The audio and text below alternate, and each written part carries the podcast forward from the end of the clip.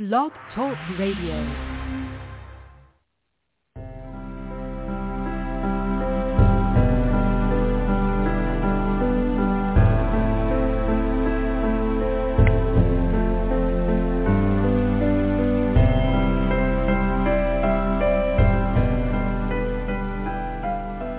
Welcome to Nightlight. Step away from the mainstream and gather around as we enlighten the world and our realities and travel this cosmic journey we call life. Join us as we share with you and provide that beacon that can guide us all to a better way. Explore with us as we examine a metaphysical montage of spiritual insights covering everything from the mundane to the magical, UFOs to unicorns, and everything in between. This is a time of awakening, of sharing and evolving, of spreading our wings and soaring on the cosmic breath of creation.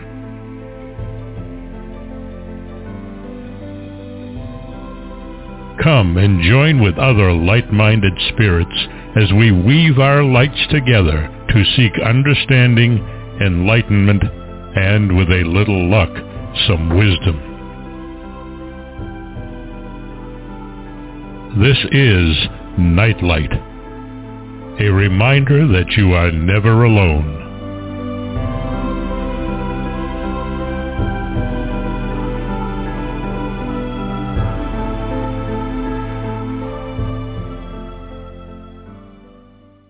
Welcome to Nightlight, everybody. I'm glad you could join me because I've got a really good one here tonight. Um, you know I read the books of all the authors that, that I do, um, that I interview.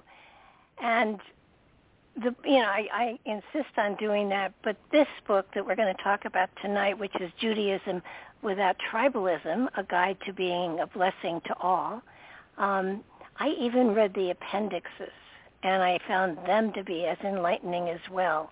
So if I have, if I have jumped into this book as deeply as that, you must know it touched me profoundly and and is is probably a book that I will give as gifts and um, and definitely read through again and again because I have found it enlightening and um, it has been a book that has brought questions to my mind and it answers them and it's it, it was a joy to read.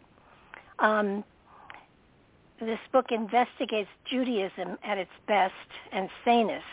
It strips away outdated and harmful beliefs that have accrued over the centuries and returns to the essential truths that are too often ignored in favor of tradition, tribal identity, or the claims of the powerful. The result is a vibrant Judaism for the 21st century and beyond. A Judaism that draws deeply from history and scripture, yet addresses the unmet needs of the present and the future. It's a Judaism that is open and accessible to everyone. And that means everyone. Judaism without tribalism is a call to be a light to the nations and a blessing to all the people of earth. It's a Judaism free from legalism and tribalism, a Judaism that refuses to serve patriarchy and power. Written by one of today's most respected, respected and most con- unconventional Jewish thinkers, Judaism without tribalism is a manifesto, an invitation to completedness, and a call for inner and outer spiritual revolution. It's also a deeply practical guide to living authentically, breath by breath, and day to day for everyone of every belief. Rabbi Shapiro is an award-winning author of over two dozen books on religion and spirituality. A congregational rabbi for 20 years, he currently co-directs One River Wisdom School, blogs at rabbirami.blogspot.com, writes a regular column for Spirituality and Health magazine called Roadside Assistance for the Spiritual Traveler, and hosts the weekly internet radio show, How to Be a Holy Rascal on Unity Online Radio. and in his spare time, he probably does other stuff too. But it feels like with all that he has going, there's always room for something more. I would I would hazard a guess. Welcome to the show, Rabbi Shapiro. Thank you very much, Barbara. It's a delight to be here. Well, I'm just thrilled that you're here because I have bunches of questions, and as I said before we came on the air, I, I grew up in in a mostly Jewish neighborhood and spent 40 years deep in their traditions and everything. And your book has has shown me a whole other side of Judaism, and and I find that it is that everything that you have here is is appropriate for everyone of every culture of every religion. It it I mean Judaism has a corner on the market because you wrote the book, but but it it has material for everybody to utilize and use and enhance their lives, especially especially because so many people are now looking for the light within their life, within themselves. Well, you know, I think that religion is a human creation. I don't think God creates religions. And because it's uh-huh. a human creation, I think every religion has something to offer all of us. And oh, absolutely. I think it's a mistake to limit yourself to one religion. I mean, my I was born Jewish. I grew up Jewish. Uh, Judaism is my foundational faith, I guess you'd say. But I'm since I was in high school, I studied Hinduism and Buddhism. Um, I've been initiated into different traditions so I can go more deeply into them. I mean, I, I was a professor of world religions for a decade. So I think religion is a gift to humanity. Uh, and though, you know, Judaism sort of belongs to the Jews, I know that's what you might say, it's really a, a gift to humanity itself. It's the Jewish gift to, to humankind. And you, know, you could say the same about Islam. It's the, the Muslim gift to humankind. So I think you could say that about every religion. And we, I think if we're, if we're, if we're wise, we ought to look at all of them and learn from all of them. I, I, I agree. What I have found is most of the religions that, that I have looked into, and I, I, I tried on many of them myself, they eventually felt like they were boxing me in. And so I, I, I now call myself almost a universalist because I find value in all of them, but I don't want to just be labeled as one or another because there's so much wisdom and beauty in all of them that um, that I don't. I want. I want to take part in all of those aspects of life that they they do provide.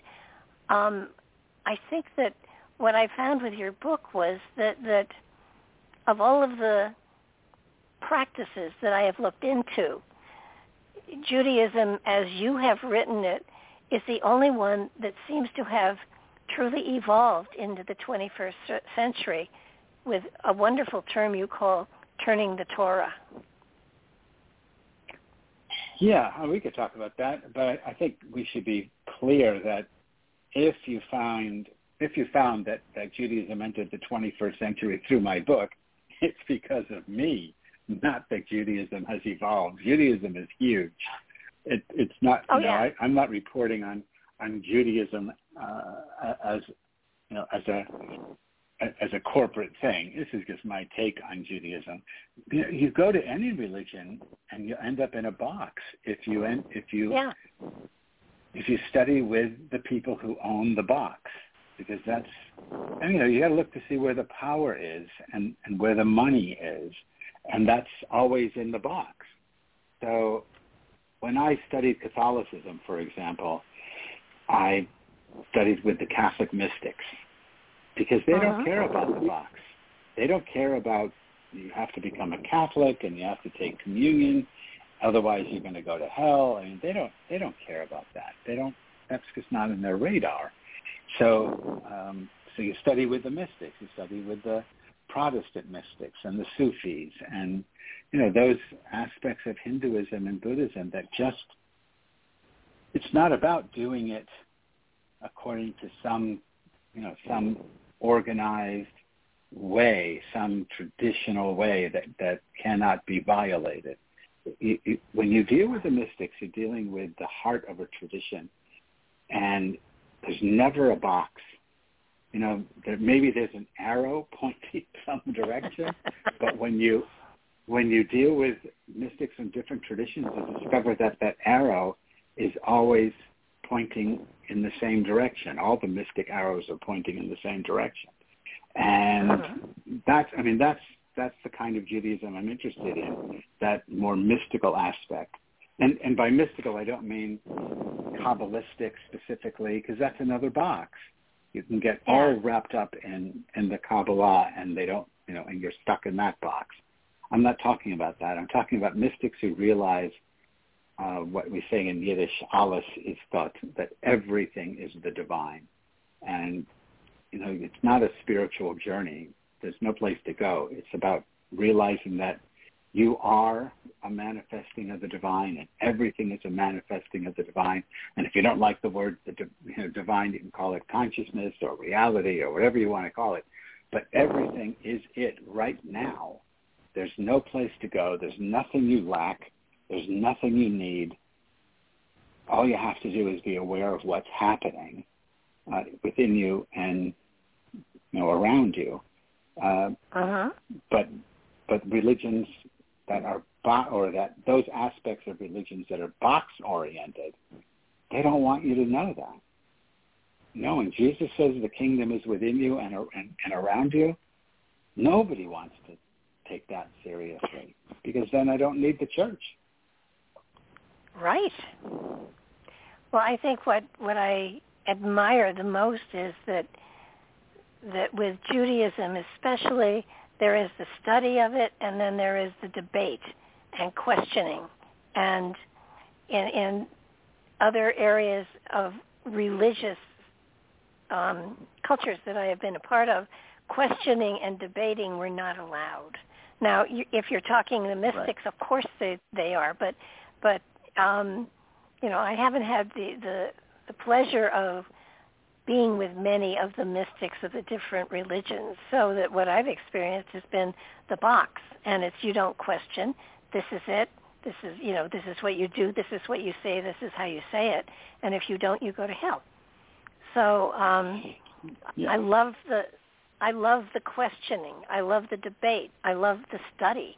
That to me is is wonderful. That means people are thinking, and part of the purpose. Absolutely you know, part of the purpose of this show is to put material out there so people can listen to it, debate about it, question it, say that that's a that's a bunch of junk, and then go and look to see if it's true or not. If if I can make one person think every evening when I do a show, my job here is done. And you know, it's it's wake up and pay attention, research, do some do some work on finding some of the truth that's out there and some of the wonderful material that's there. So yeah, I'm not sure lovely if you time can make anybody think. I don't know if you can make anybody think. I think you can find the people who are already thinking and offer them something new to think about.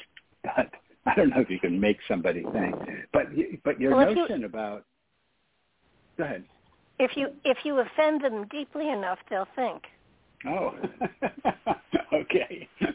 Let's try to do that.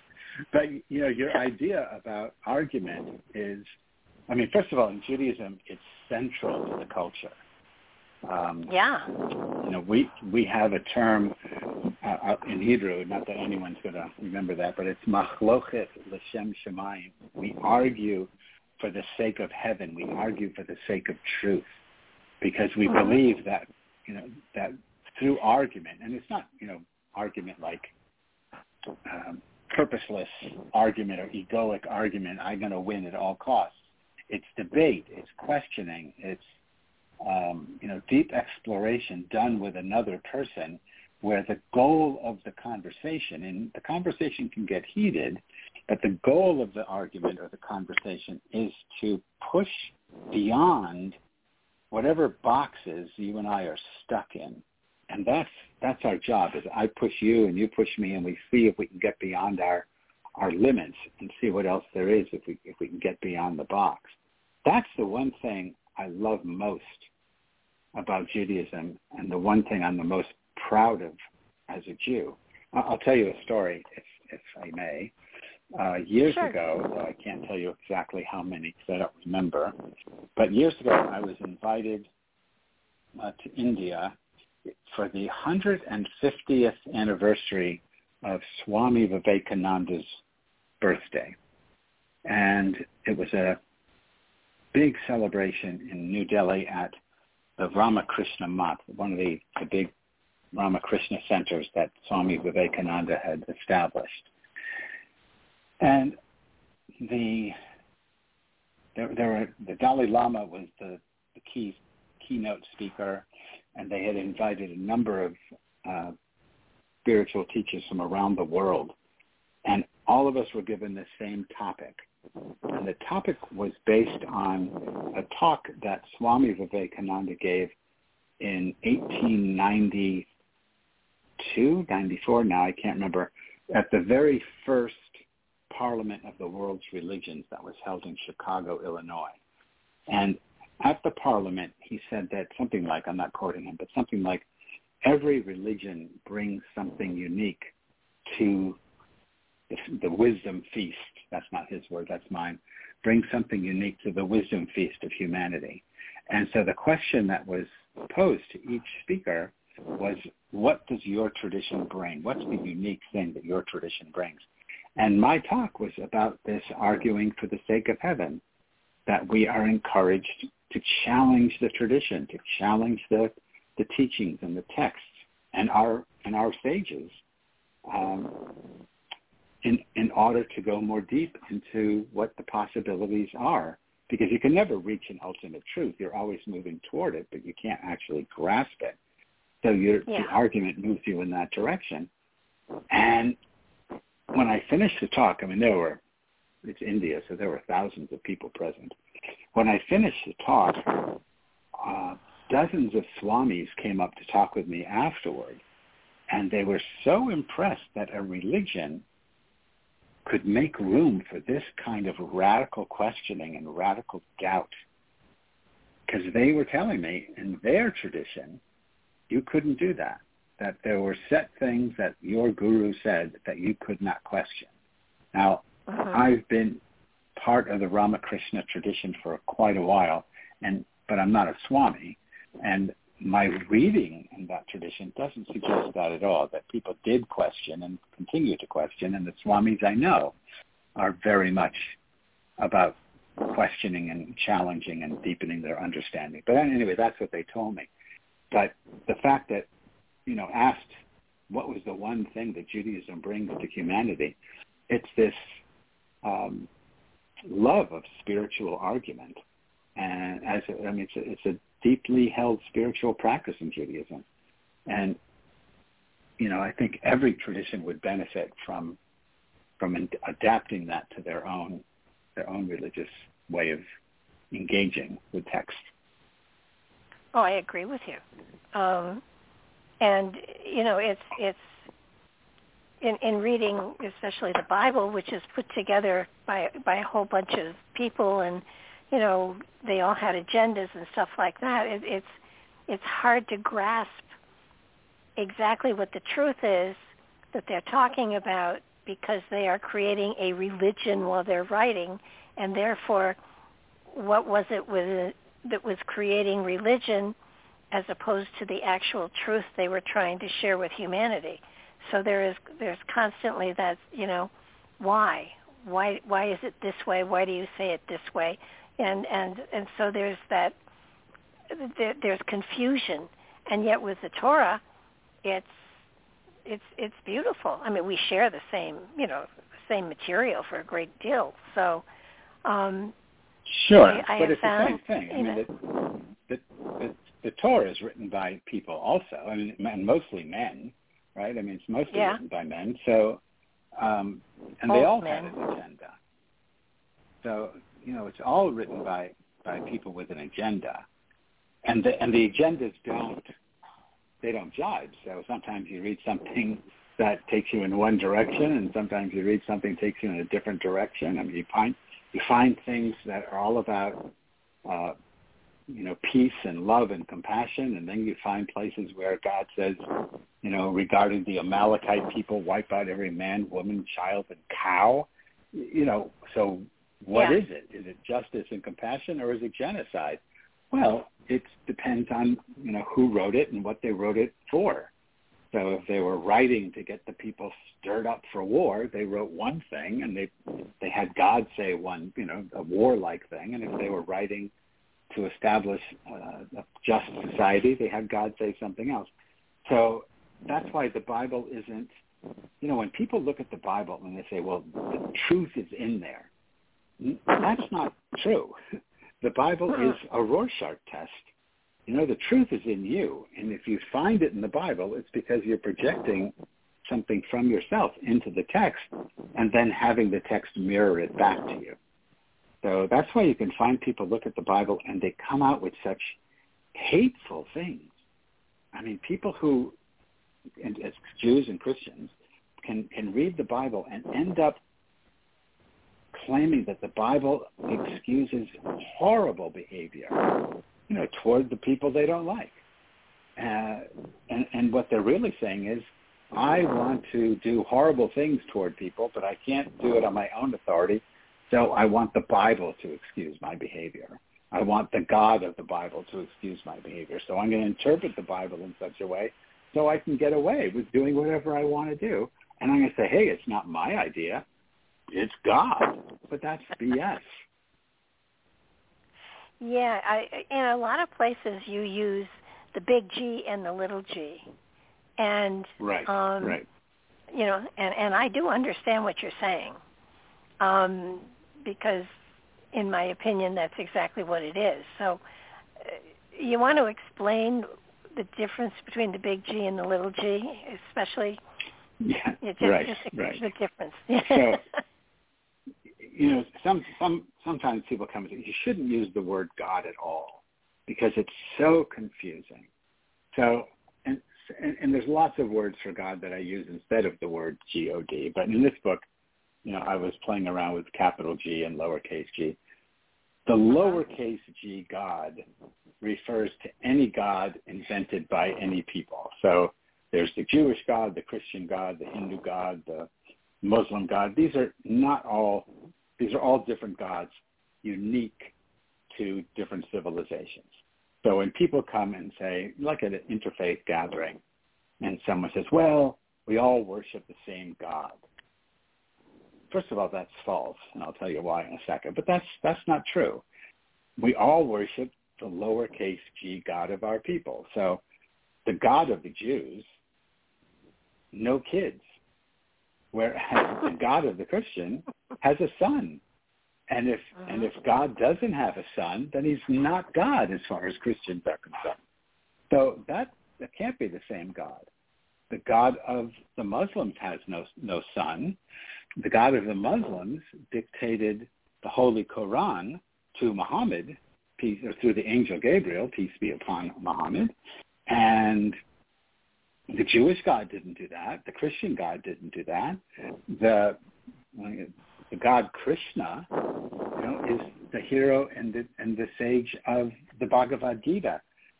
The Jewish God doesn't know anything about the Bhagavad Gita, and neither does Allah of Islam or God of Christianity. So these are not the same God.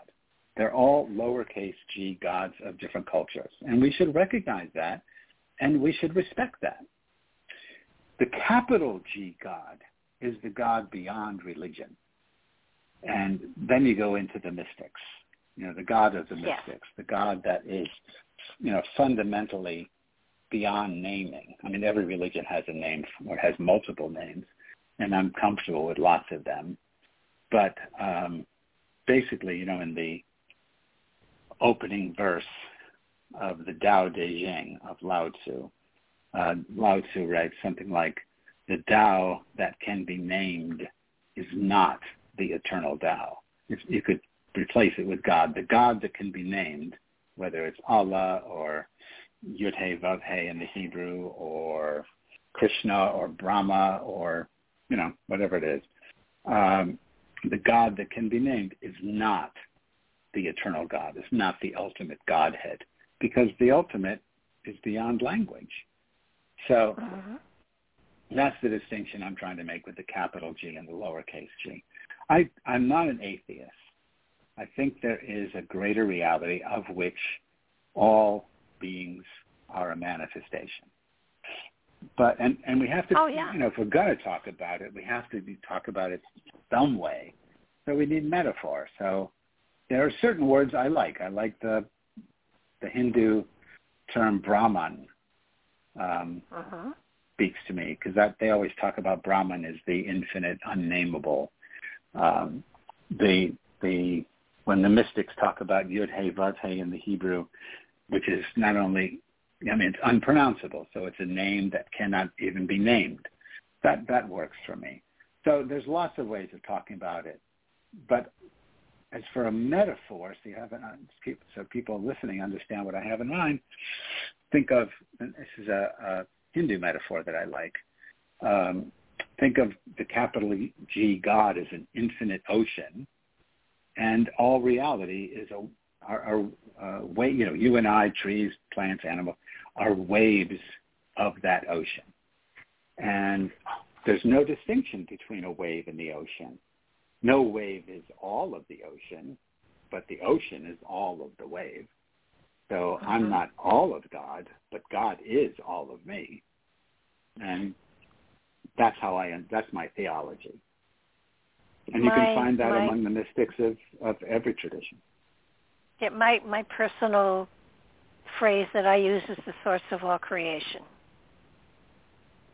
Yeah, yeah, I, I would I also use um, something similar. I say the source and substance of all creation because I want to make the connection that there's nothing separate from God.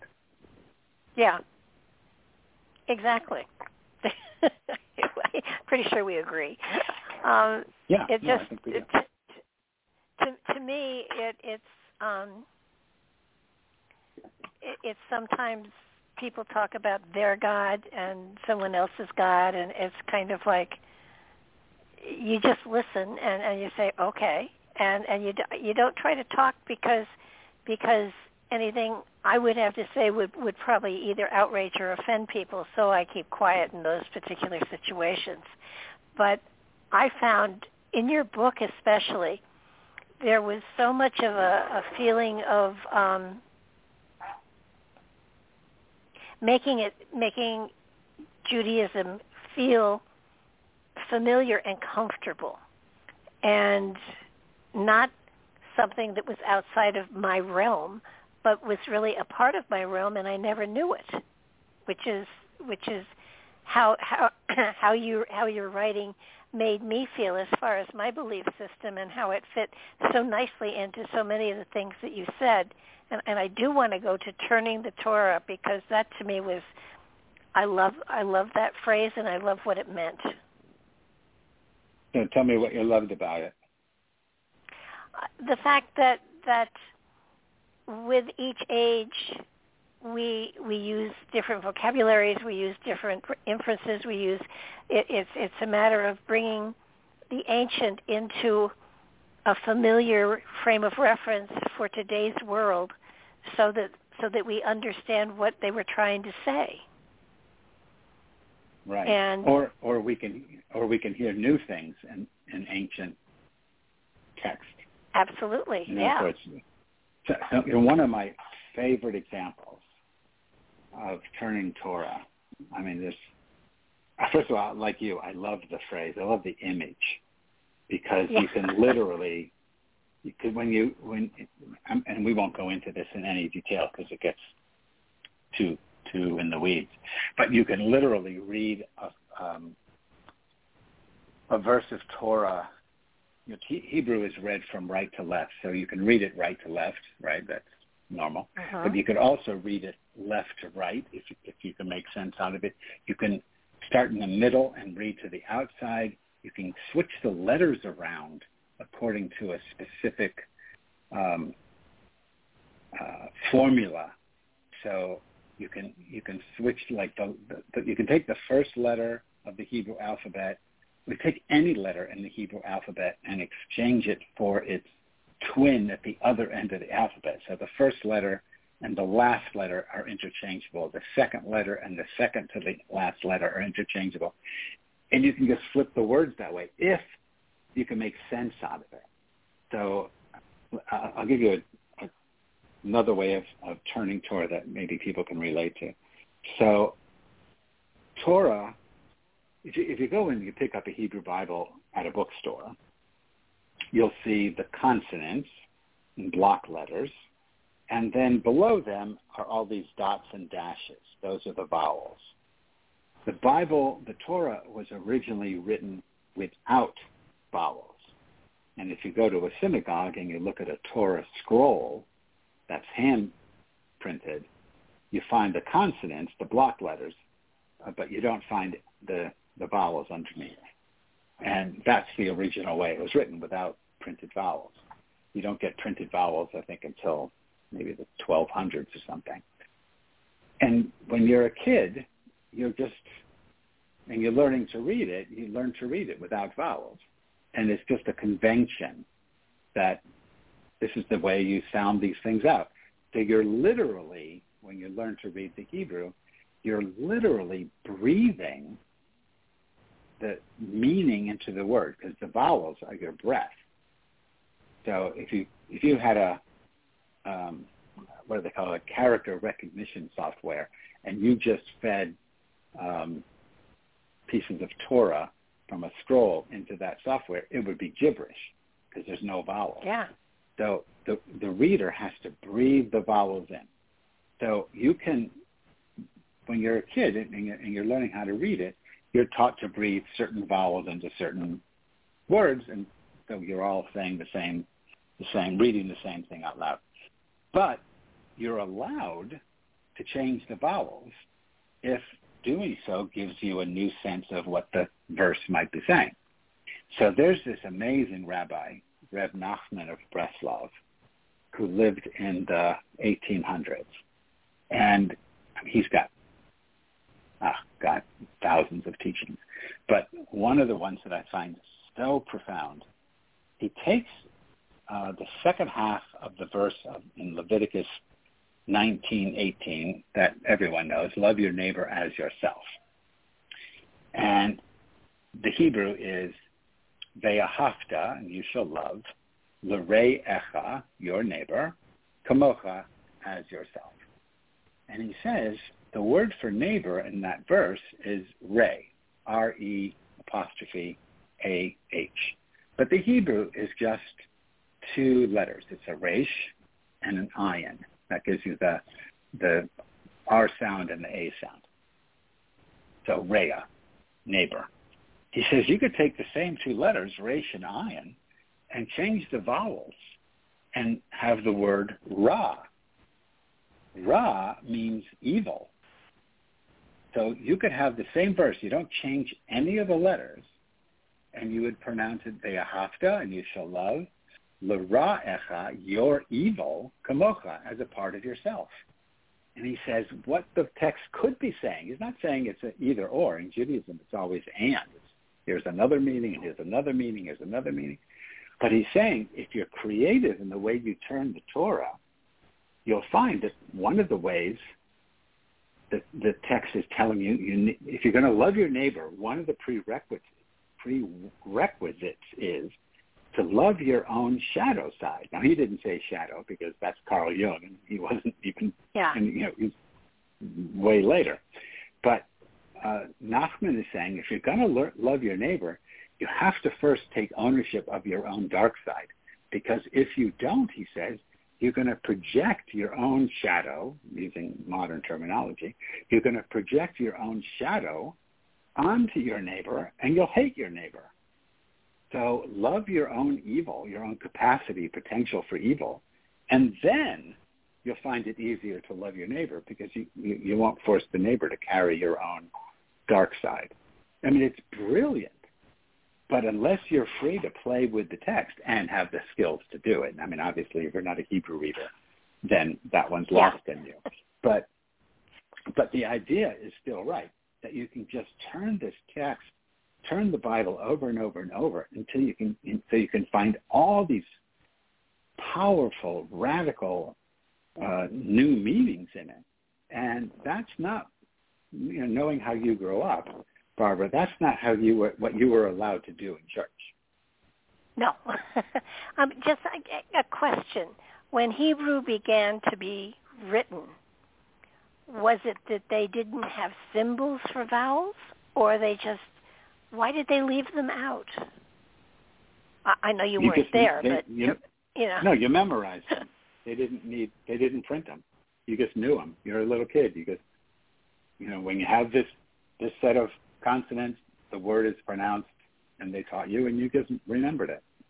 So the vowels were in your head, but not printed on a page. It's only when wow.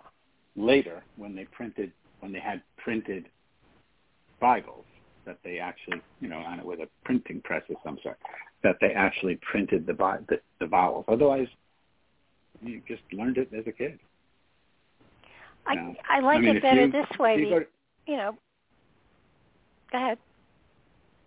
No, I was just going to say, if you go to Israel and you get some little kid who's learning to read, they're just, they read without the vowels. They don't need them. They're just taught, this is how you say these words. Wow. So, um, but anyway, what were you going to say? Well, well, see, you know what, what, what in my background I was given was, this is it. This is it.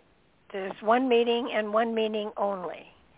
And what I love about right, right, right. Judaism is that it gives you the freedom to try other things on for size and see if they apply and and if there's wisdom there as well and perhaps if there is hidden wisdom there maybe it's for those that have gotten to a place where they're ready to to look at alternatives and and find Well- a greater depth of meaning Absolutely. And, and you've actually hit on a fundamental rabbinic principle that goes back thousands of years.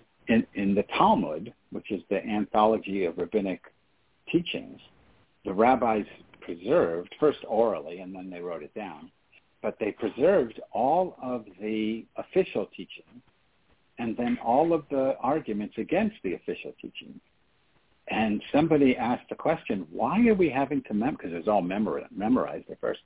Why do we have to Yeah. memorize all the the negative stuff? You know, someone says, let's do X and everyone goes, okay, and then someone else, you know, the minority opinion is no, do something else. Why do we have to remember the, the minority opinion? And the answer is because the majority opinion is for today. Maybe another time this issue comes up and the majority opinion doesn't seem right and we're going to have to switch and the minority opinion is better. Times change, so we have to memorize everything. So yeah, we don't throw anything away. You just keep adding to it. Um, so it's not like, you know, you're right, you're wrong. It's, you know, we, it's all right and that, but we have to choose how to behave. So this is what makes sense to us today, but things could change. So, I mean, that's what keeps Judaism fresh, um, intellectually fresh. I mean, behaviorally, it gets locked up. But, well you know, when it comes to study and, and philosophy and, and theology, I mean, it's very fluid. Well, that's what I love about it. It it has Yeah, such a richness. It it has a richness to it, and it's a richness that allows you to to let it be flexible, so you can you can you can you can look at all sides of it and and sideways and up and down and and get a message any way you look at it because there's truth everywhere and you know, some of the truths may be ones that'll give you an aha moment. And I love those aha moments. Yeah. You know, it's like, oh my. Didn't yeah, see that right, one. Right, right. But yeah. But so I just just to be just to be fair, I mean, because okay, I mean, I, I sort of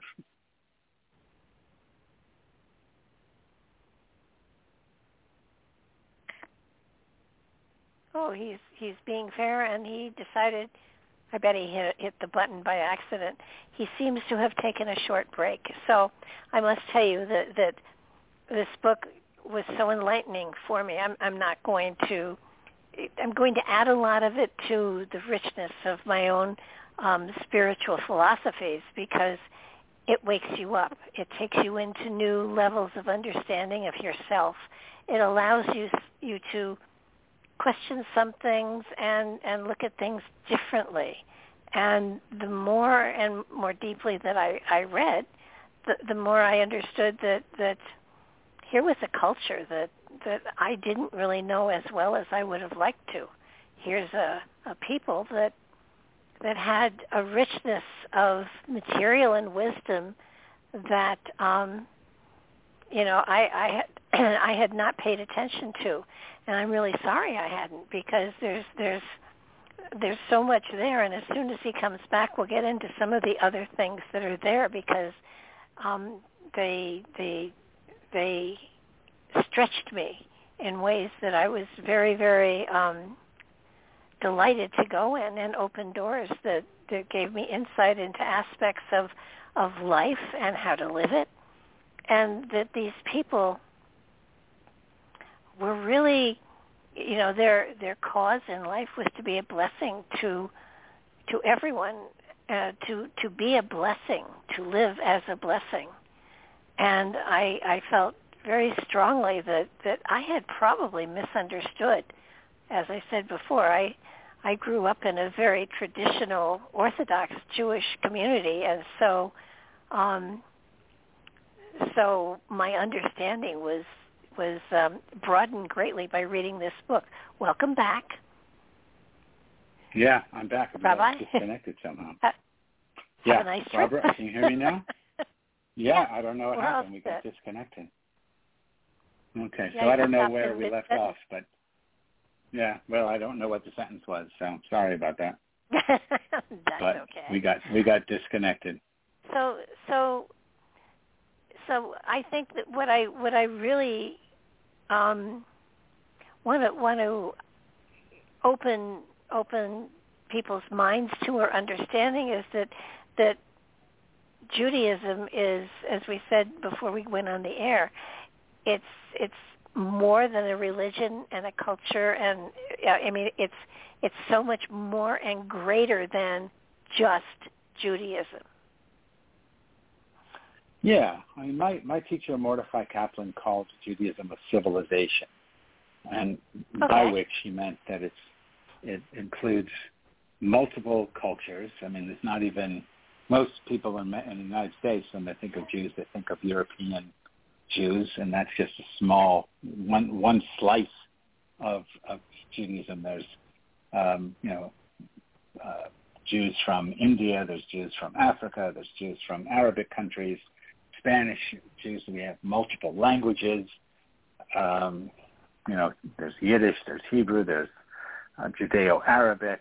So you know, there's there's so there's, it's multilingual, multicultural, multiracial. Uh, we have different cuisines. You know, if you're looking for one thing, and it's hard to find one thing that ties all these uh, elements of Jewish civilization together, I would say, I would say it's the story of the Exodus. That you know, it's not historically accurate that all Jews were enslaved in Egypt. I mean, that's not even remotely true. But Yeah. we don't even know if any Jews were enslaved in Egypt. But certainly not all Jews. But the, the story we tell ourselves is that we were enslaved in Egypt and then we were liberated uh, from Egypt and then we wandered around in Sinai and we ended up in Canaan and you know and then we took over Canaan and started our you know our uh, evolution as as a nation state and all the rest of that.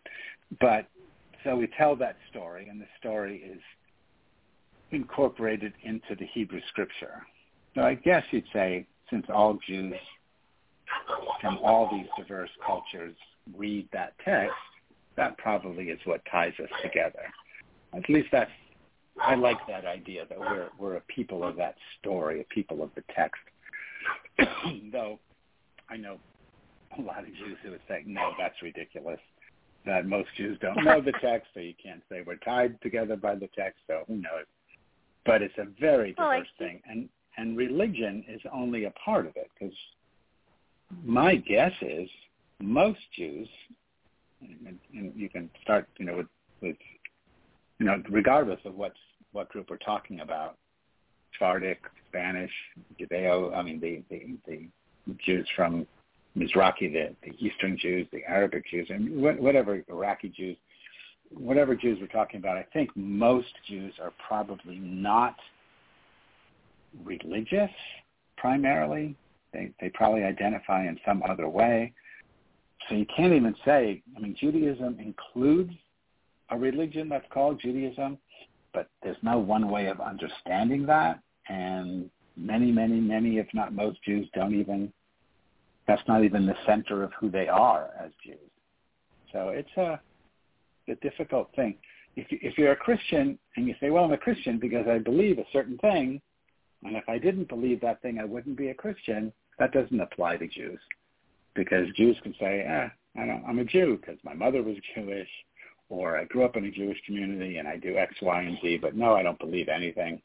You know what I mean? It's just, it's so difficult to to uh, categorize Jews in that Christian way of oh, it's belief. That's what makes me ex. That's what makes me a Christian. Yeah, I got it. Can't can't really say that. Can't really say that about Jews. Although, um, I I did find that that it it feels like the purpose of their life, the drive of their life, is being a blessing, and and I I got that in a lot of places in the book that that it's Is part of their That, Yeah. It should be. It should be, Barbara. I don't know. I don't know if it is or not. But yeah, you know, there's this part of the story where uh, God calls to Abraham and Sarah. They're called Avram and Sarai before they get the full uh-huh. Abraham and Sarah name change. And God says, you know, get out of Dodge. Just leave your house, leave your country, leave your kin, uh, get out of your parents' house and go to a place I will show you. And then blah, blah, blah, blah, blah. And then the, this is Genesis 12, verses 1 and 2. And then in verse 3, God tells you why you're going. And then God says, basically what I want you to do is to be, and there's different ways to translate the, the verse, but I like the translation that says you'll be a blessing to all the peoples of the earth. And I like that uh-huh. all the families of the earth. And it says all of them. It doesn't say Jewish families because there are no Jews yet. Uh, Abraham and Sarah were the first one. So you'll be a blessing to all the families of the earth. And in my reading, all all the families means human and otherwise.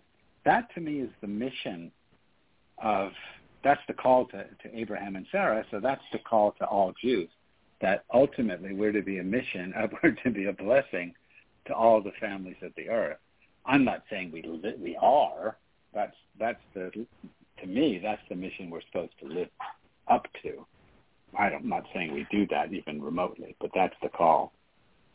Well, it's you know it makes sense to everyone that the purpose of being here is to be a blessing, to be um, a, a loving, contributing member of society, to help others, and and to be, you know, we it's called family of man because we are a family.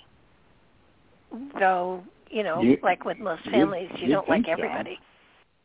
Yeah. yeah, no, you'd you'd think so. You'd hope so. You know, one of the things that you know, you know, it's like you said earlier. The Bible's written by different people, and they all have different agendas. Um, Yeah. But if you look at Genesis one, you get the first creation story. Uh, it's not the first one that's written, but it's the, it's the, you know it's the first one you read in the book. And in Genesis one, people are created after everything else.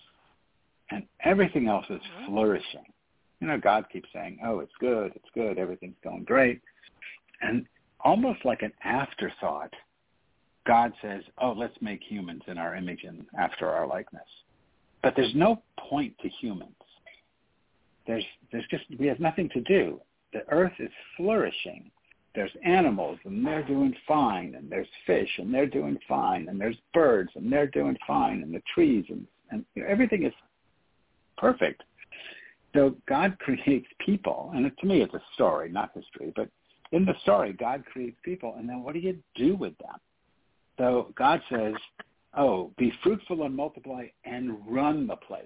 You know, have dominion over the animals and the fish and nature and all of that. So God creates people to manage a system that doesn't need managing, and so we ruin it. In Genesis 2, which is actually most likely the older story, even though it comes second in the book, in Genesis 2, it's a very different creation story.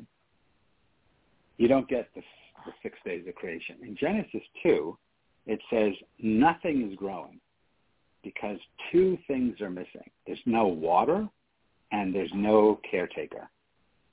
So the first thing that God does in the second story uh, is cause water to come up from the earth like springs, and everything gets uh, watered that way.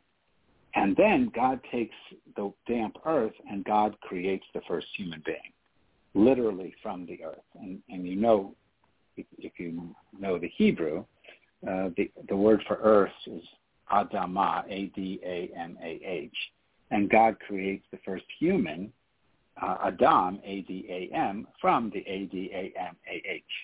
So, you know, in, in English, sadly, it says God creates man from the earth, and you don't get the connection. But it should be God creates the earthling from the earth. So, uh-huh. And then God, what's the purpose? Not to have dominion, but to serve and to protect. And and the word to it's like to be the, the gardener, to be the caretaker. So God creates water and God creates the gardener, and then everything's going to grow. And the job of the human is to serve life. And the word that's used for serve is is same word. I won't bother with the Hebrew, but it's the same word that's used for worship in Hebrew. So that your act of serving life is an act of divine worship. So when I care for my neighbor, it's an act of worshiping God. When I care for animals, when I care for nature, when I you know, when I'm a blessing to all the families of the earth, human and otherwise, I'm, that's my way to worship God. I mean, it's all built into the Bible if we read it properly. And, and you have a choice as human beings. We can either be Genesis 1 and dominate and ruin the place. And we just learned from the latest study, we've got nine years to get our act together and we won't fix it.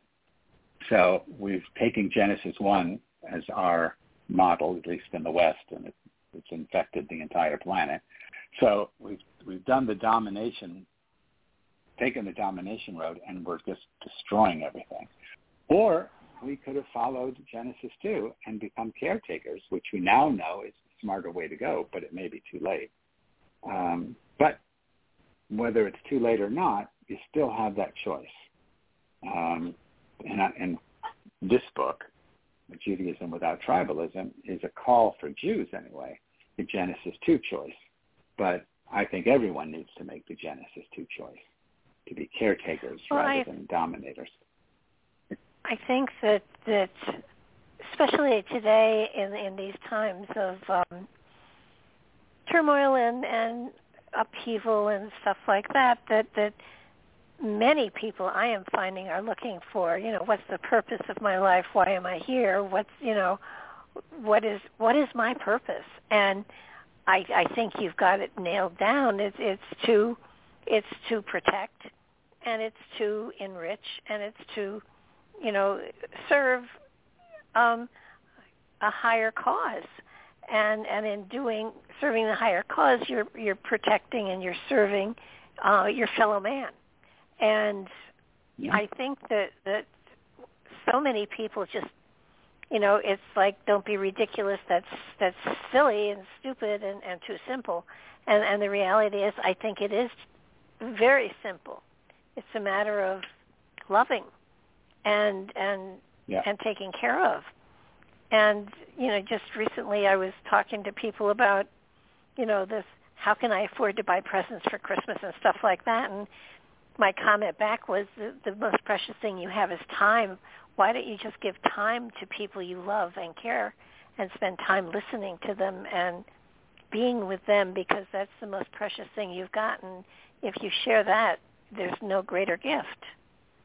And, you know, they just look at me like I'm crazy, but it's true. Um, I don't believe we're here to gather toys and compare bank accounts.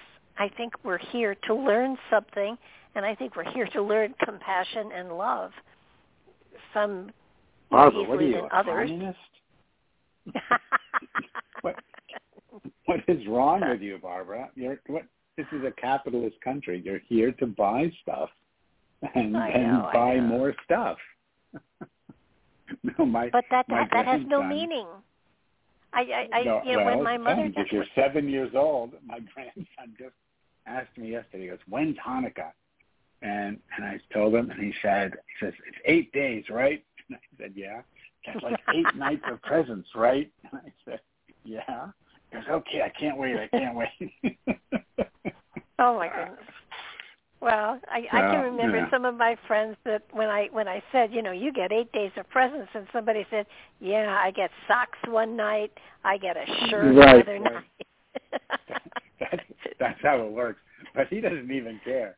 He- oh, socks! You know, if it has a dinosaur on it, he's very happy.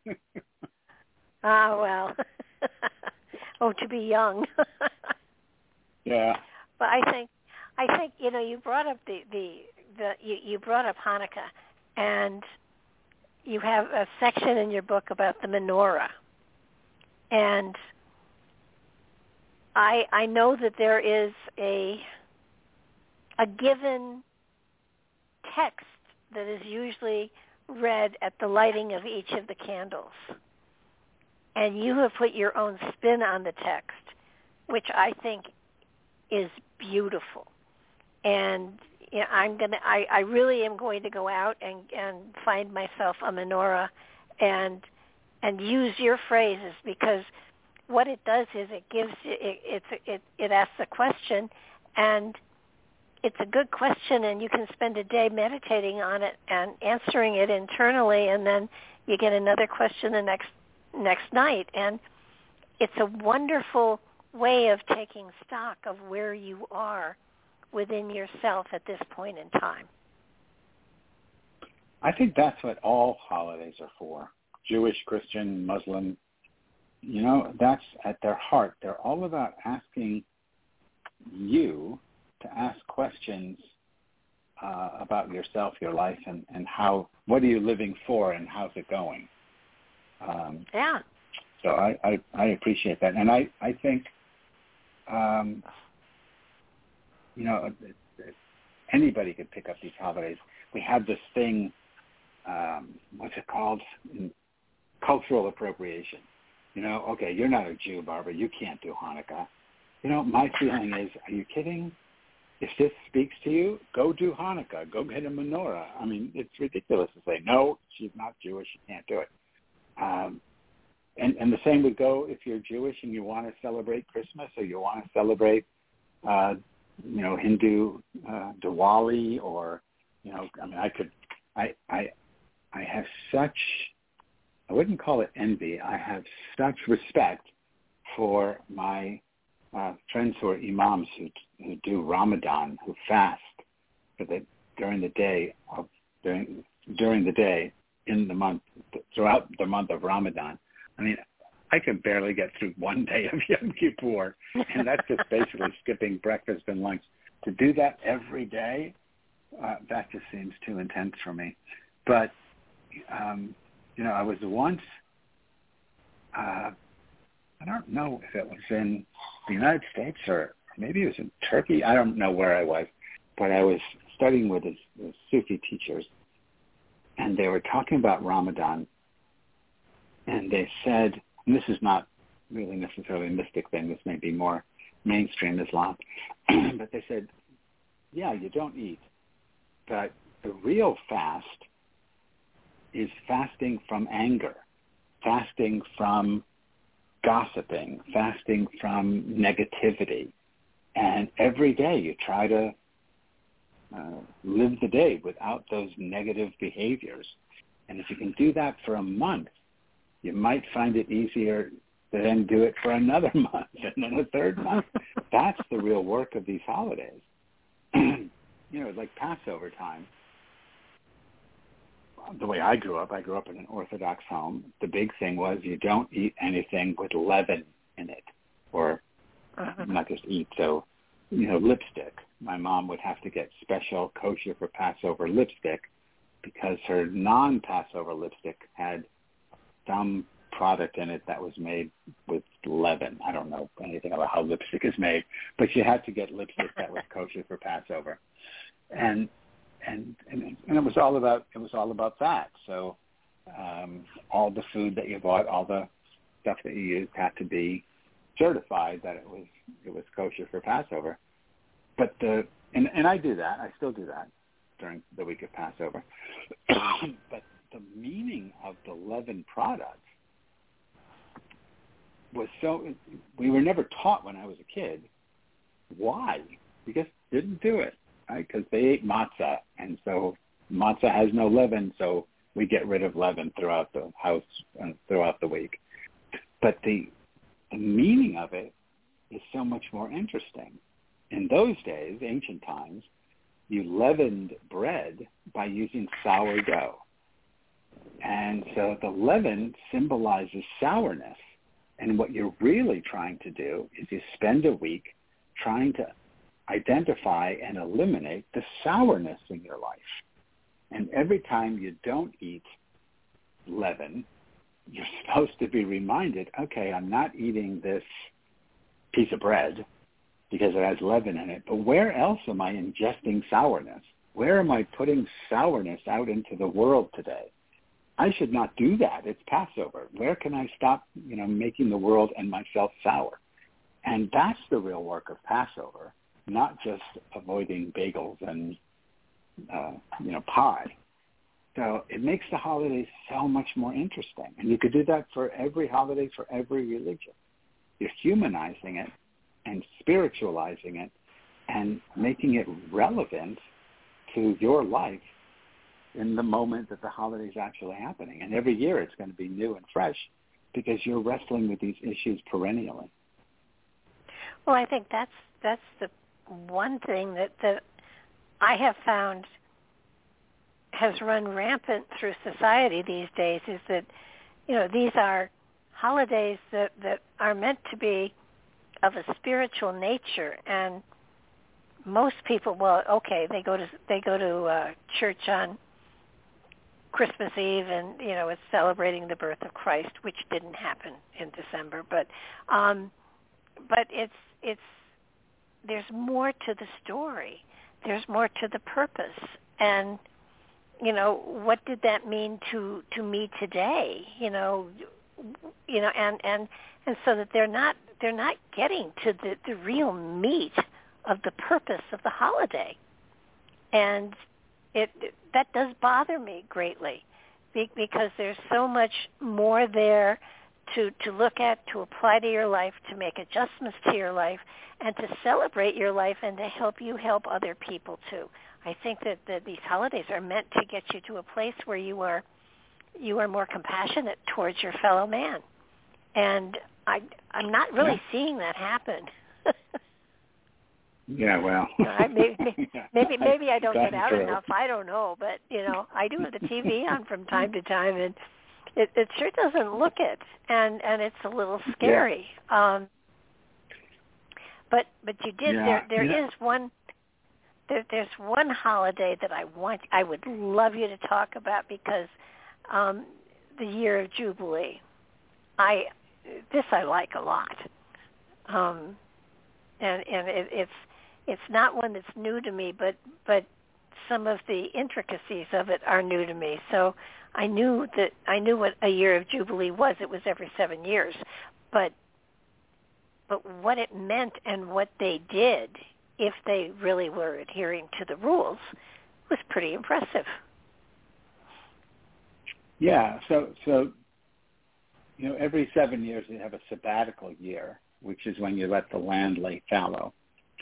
But Yeah. every seven sets of seven years is this jubilee year where you let the society go back to its original equilibrium, maybe you might say. It's, you know, the way I always explained it was it's like a monopoly game where you sit down to play Monopoly and everybody gets two hundred dollars. About to go, yeah. Right? And at the end of the game, some people have, you know, hotels on Boardwalk and Park and Park Avenue, right? I guess that's what it's called. I don't remember. But you know, you have the the big expensive property, Marvin Gardens, I think is, is that that series of properties, and and you win, and someone else has just got crap, or they're stuck in jail and they've got nothing, and they lose. But at the end of the game, everybody puts all the hotels away, and all the money goes back into the pot. And if you want to play again, everybody starts with the same two hundred dollars, and you get to go around again. So, same idea with Jubilee is for 49 years, everyone starts out the same, and then for 49 years, you play this game of how how can I succeed? How much money can I make? How much property can I own? Um, how much wealth can I accrue? And but at the end, and, and some people are going to win, and some people are going to lose. Some people are going to have to sell their ancestral farms. This is an agricultural society. They're going to have to sell themselves into servitude. Um, you know, all, all the things that can happen to people. Some people are going to win, some people are going to lose. But at the end of 49 years, everybody goes back. They get their lands back. They get their their wealth back. All the debts are forgiven, and you start again. Everyone gets 200 bucks, and you start all over again. So it allows for winners and losers, but only up to the 49 year period. So you can't have this massive um, disequilibrium of money and power that goes on generation after generation because it, it can only run for two generations. So it's this very radical idea. Um, I don't know if that's what you're thinking of. Yeah, I when you were was. talking- and when you're when when they were speaking of it, so everybody has to start at, at at the same time. Who who determines when the starting point is and when the 49th year is? Yeah, that's the rabbis. They decided the calendar. so we just had it. Ah. no one does it anymore. That's the thing. No one does it. So, you know, one of the things that I do is rather than throw the holiday out because, I mean, first of all, it only happens in the land of Israel and there's, you can't actually run a modern state this way. So, um, I- Israel finds a way around it, which is necessary, but sort of sad but um, I had this experience. I was lecturing at a educators conference, Jewish educators conference, years and years ago, and I'm sitting in the cafeteria, and this young woman comes up and says, "Can I talk to you?" And I said, "Sure." So she sat down next to me, and she tells me this really harrowing story, and her story is that her parents were both survivors of the Holocaust. Oh my. And they, um, her dad, I mean, they survived the Holocaust as little kids, and then they got married. They met and they got married, and they had uh, this young woman with their daughter. And her father, uh, her father's sister, died in a concentration camp. And her dad, when I don't know if I can make this straight. The the woman who was talking to me when she was born, her father named her after his murdered sister, sister that was killed by the Uh-huh. Nazis, and he believed that his daughter was now, in a sense, the reincarnated soul of his sister, and so they gave her his sister's name. They gave her. She had to you know, her, they told her what her favorite color was. Everything he could remember about his little sister, she had to embody that. And and she did. I mean, she didn't know any better. And then she said Mhm. She started to rebel. And I mean, she was an adult when she spoke to me. and she was struggling with her relationship with her parents because she felt this she couldn't carry the burden of being this dead aunt anymore. So, you know, I said to her, and I don't know why I said it. It wasn't like I'm brilliant. It just came to me, so I take no credit for this. And I said to her, well, how old are you? And she says, I'm just about to turn 49. And I said, oh, this is your Jubilee year. And I told her about the Jubilee, and I said, look, for 49 years, you carried this debt that either you owed or your father owed or however you want to understand it, but you carried your dad's debt to his deceased sister. And you owed, for whatever reason we'll say, you owed this debt to your aunt and to your dad and to your mom and you carried it. But at 49, you're free. And that's what you're experiencing is this spiritual transformation, psychic freeing that's happening in your being. And it's coming out as this need to reject or to rebel or to you know, free yourself from from the burden that your parents have placed upon you, and that this is this is your rebirth, and that you can explain it to your parents or not, but you have to go with this. This is not I'm a bad daughter thing. This is I'm coming into my own. I'm just going to yeah. discover who I really am, and I no longer have a I don't I don't owe anything to my dad or to his sister anymore. I've paid that debt and and I don't have to carry that burden or feel guilty about putting it aside now because I've done it for the 49 years and now I'm going to be free. And and she was just I know I never talked to her again, but she was so liberated by that that understanding of wow. the Jubilee. Well, you, so, you set her free, yeah.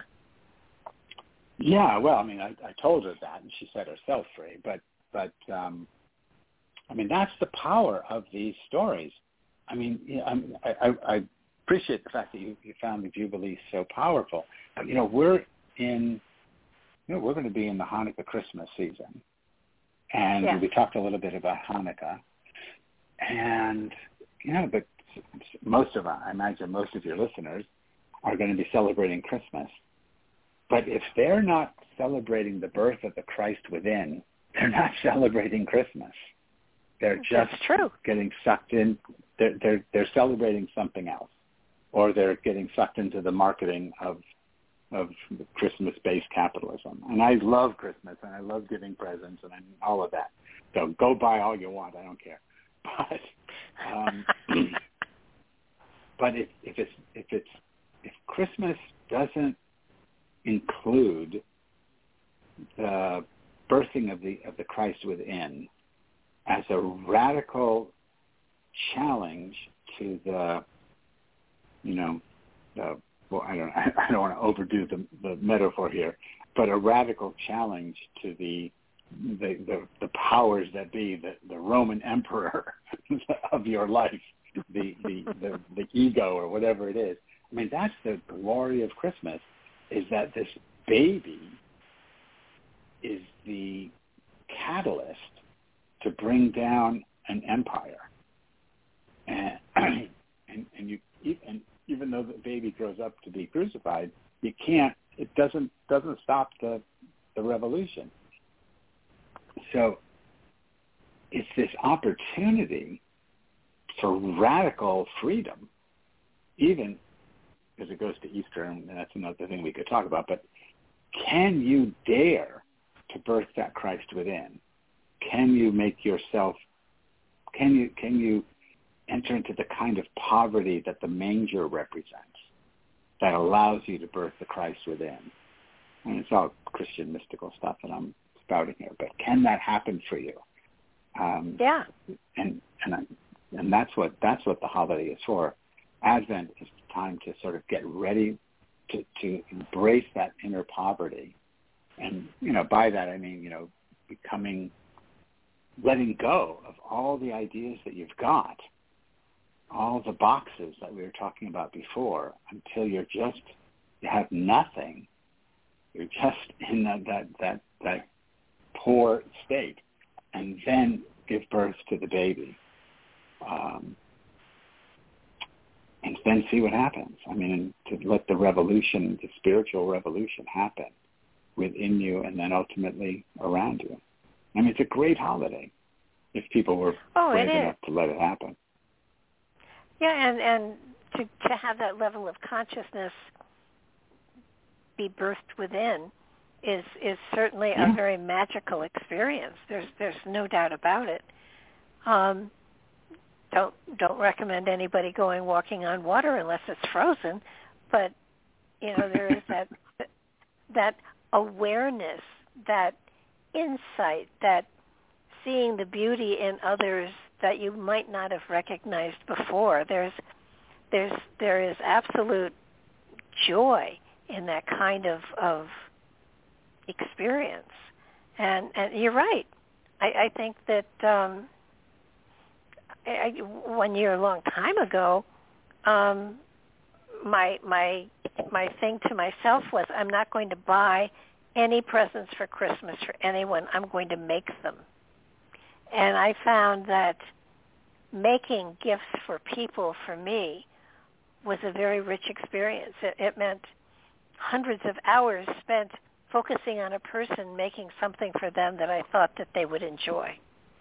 And, you know, wow. whether it was writing something, whether it was knitting something or crocheting something or cooking something or whatever, I made sure that, that my gifts were of a personal nature, that I had spent time and focusing on them when I created them.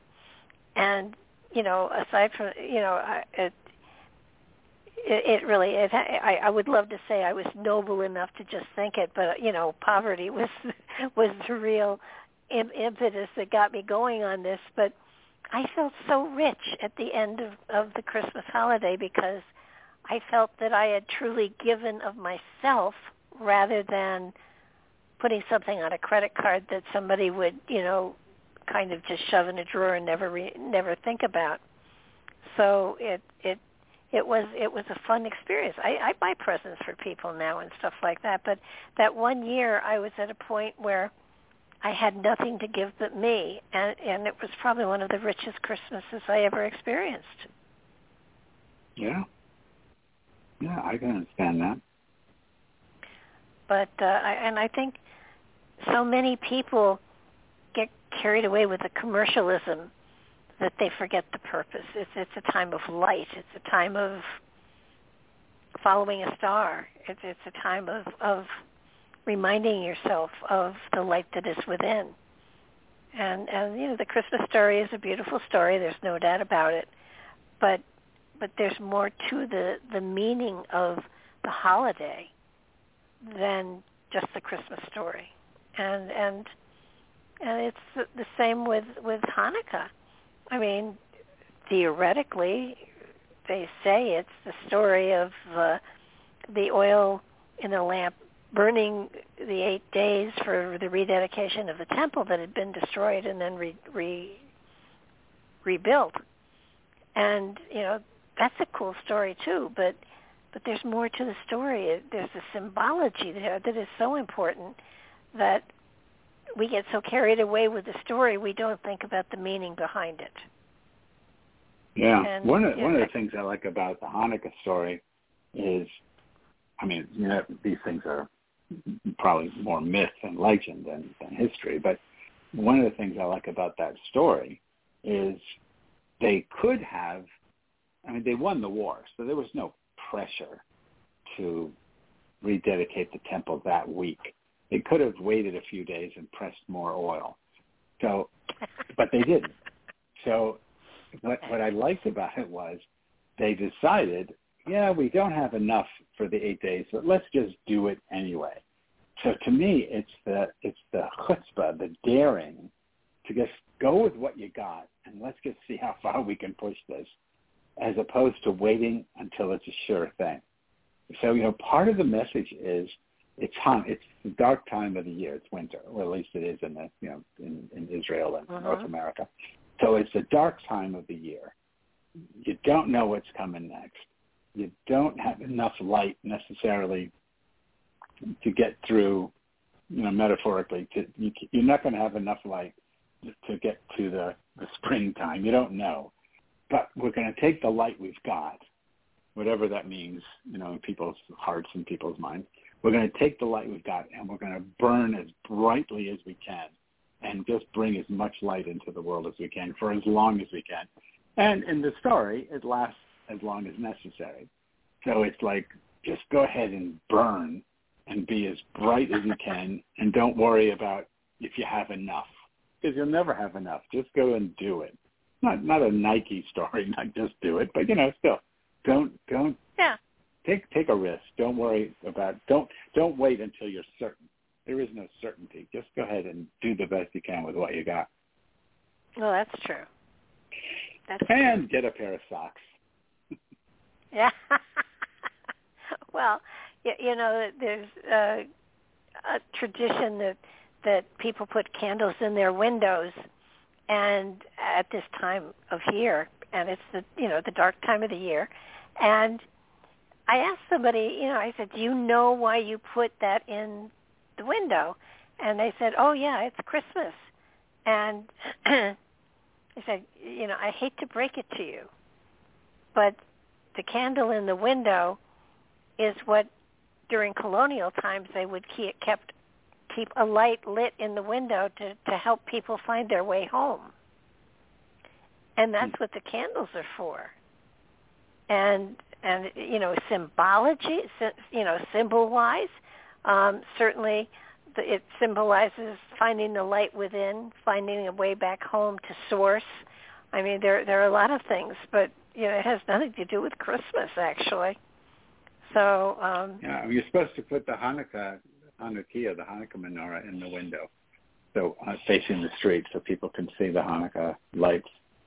Um, this is, and I, I was never told that so people could find their way home. I was always told it was an act of uh, saying, you know, Jews live here. Um, oh, but you know, where okay. I live, where I, where I live, I don't. I'm trying to think if there's any other Jews for miles around.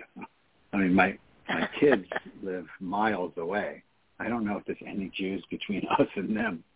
So oh my. you know, we're we there's no Christmas tree at our house. There's no Christmas lights, but uh, we do have the Hanukkah menorah in the window. That's that's lit, you know, at night.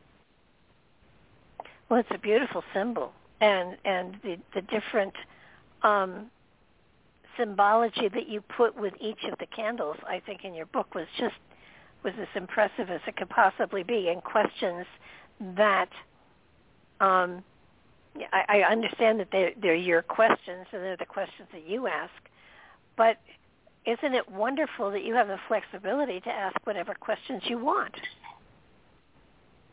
Yeah, right, and and it's sort of a way of making, you know, in this case, we're talking about Hanukkah, but making the holiday your own. And, uh-huh. and every year, thinking, well, what are the what are the eight questions that need to be asked in my life or in my family's life, or if you know, let everyone ask their own question in a family. What are the how interesting to hear if you're brave enough to share them out loud. What are the questions you're asking yourself this year? You know, what are the eight questions that need to be answered maybe before the the new year ends, or or maybe as the new year is coming? What are the what are the eight questions that are going to help shape who you become in, in the you know mixing the Jewish year of Jewish calendar of Hanukkah with the secular New Year calendar? But you know that's an interesting way to look at it. Um, what are the questions? Yeah, what are the questions that are going to launch you into the new year and help you yeah, to be a better yeah, person? Right. Right, right. You said it better than I did. Yeah. I had longer to think about it, but it it just to me, it it really woke up another type of tradition that that uh, it applies to everyone. It's you know well yes Yeah. it's a Jewish man, it's a menorah and all of that, but but it's it makes for a richer holiday, I think. Um, I know that at, at Thanksgiving dinner, my my family, um, my sons my son and his wife and his children and and her parents and me um, at at the dinner table at Thanksgiving. Under our plates are questions that pertain to the to the last year about you know how have you changed your life and what have you done that makes you Oh, richer that's and beautiful. I mean and and so after we eat um we we go around the table and answer the question and they're all different they're different for everyone. And it, it's always that's fantastic. it's always it, it's it's a wonderful tradition. And you know and they don't let you cheat. They don't put the questions under until your plate is full so you have to eat your way through. But so you don't really have you don't really have time to think. But um it's it's it's a wonderful way of of kind of doing a little bit of of re, you know review and okay what has Sure. been important to me? What is the what what is the magic in my life that's he, that's here that wasn't here last year? And how did it, how did that happen? And um it's it's always it's it's wonderful to be reflective and then to to focus on how do you use that reflection to um to sort of push you forward. Um you know looking into the past is you know there's nothing you can do about it. But if you're looking to the future you create your own reality by your perception of it. So how are you going to change that perception to make it richer and more joyful and and and help you to um be a better person all ways round? Yeah, I think that's that's beautiful. Yeah, I, Now, what- you know, what- people would. go ahead I was just going to say, people would do that, whatever their holidays are. You know, take them as opportunities to ask deep, ask and answer deep questions. I mean, you know, who who would not look forward to the holidays? Well, yeah, and and it it is just um, when when you you don't usually people gather at, at holidays and funerals, and if you if you celebrate during the holidays in the right way, the funerals are are an easier are easier to get through. You know, it, it's mm. it's definitely a time of of great sadness for sure. But you know you you had mentioned you had mentioned to that girl i wanted to go back to the what you said to that girl because i didn't think that it was reincarnation was part of the philosophy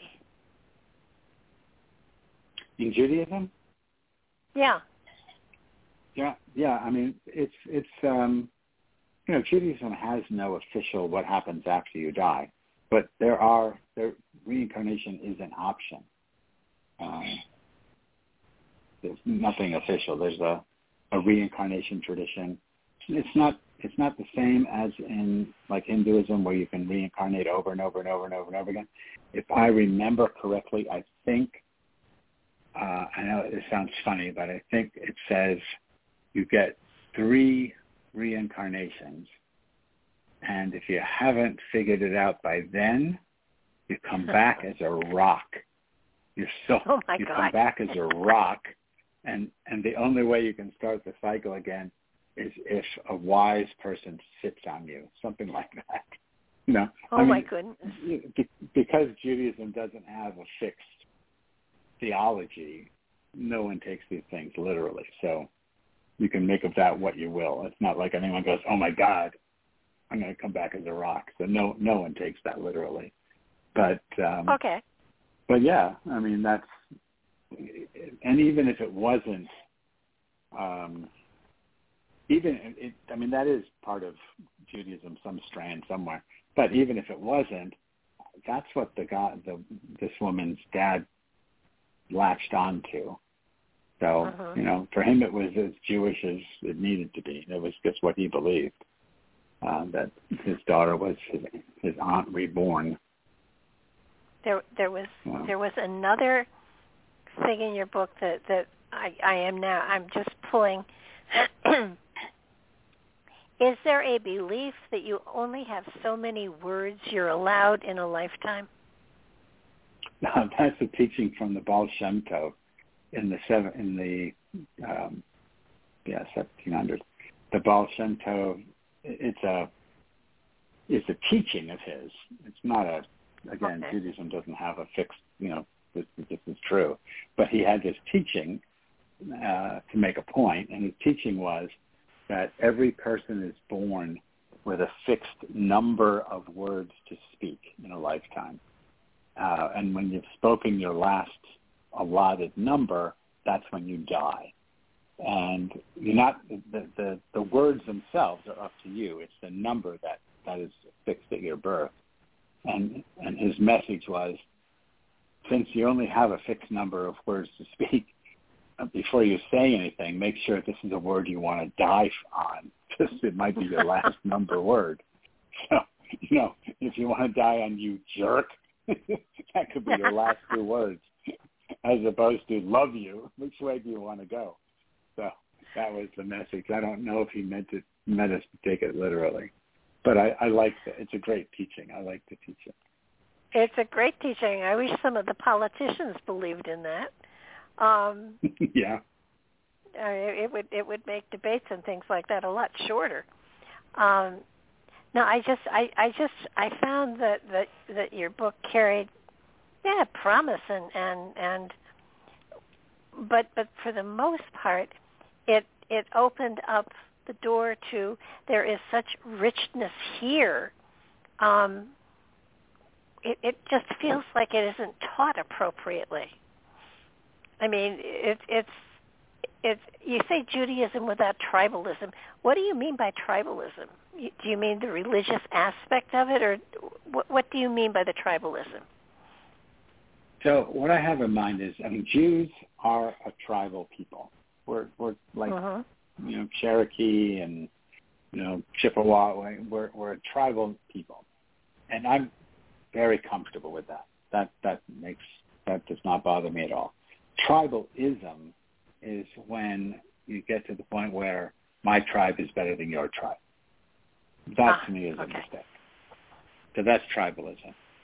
But um, when you say that it's not taught properly, I mean, I, I share that opinion. I mean, that's a bias. That's my bias. I think it isn't taught properly. I think what happened in my case, I mean, I'm I'm in my 70s, so I was born in 1951. It was just six years after the end of World War II, the end of, of the Holocaust. We were just learning about the death camps, and we're still, so many decades later, you think, you know, we're still in, in a state of PTSD over the Holocaust. Yeah.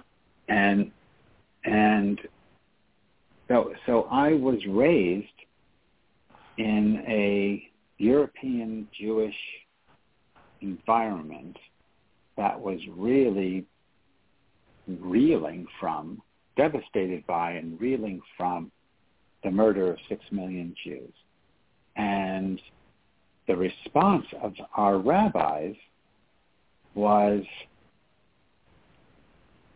to fixate, and this is just my guess, I'm just, this is my sense of it, was to fixate on the outer form of Judaism. Let's get make let's make sure that everybody follows the rules. We don't have the luxury of doing the spiritual work now. Let's just get everybody on the same page with the rules. And then when we get the numbers back up and everyone's got is following the tradition and um, then maybe we'll go and talk about these deeper spiritual things. That that was the community I grew up in. It was Orthodox, but it was all about the form and not about the spirit. Uh-huh. And so they they didn't teach us anything that, in my estimation, they never taught me anything I could grow into as I got older, as I started asking questions, as I started oh, having having even as a teenager having a desire for spiritual, have, you know, having spiritual questions and looking for spiritual experience, reading books about swamis and um, mm-hmm. taking meditation classes from Buddhists and things like that. Where was that in Judaism? And it wasn't.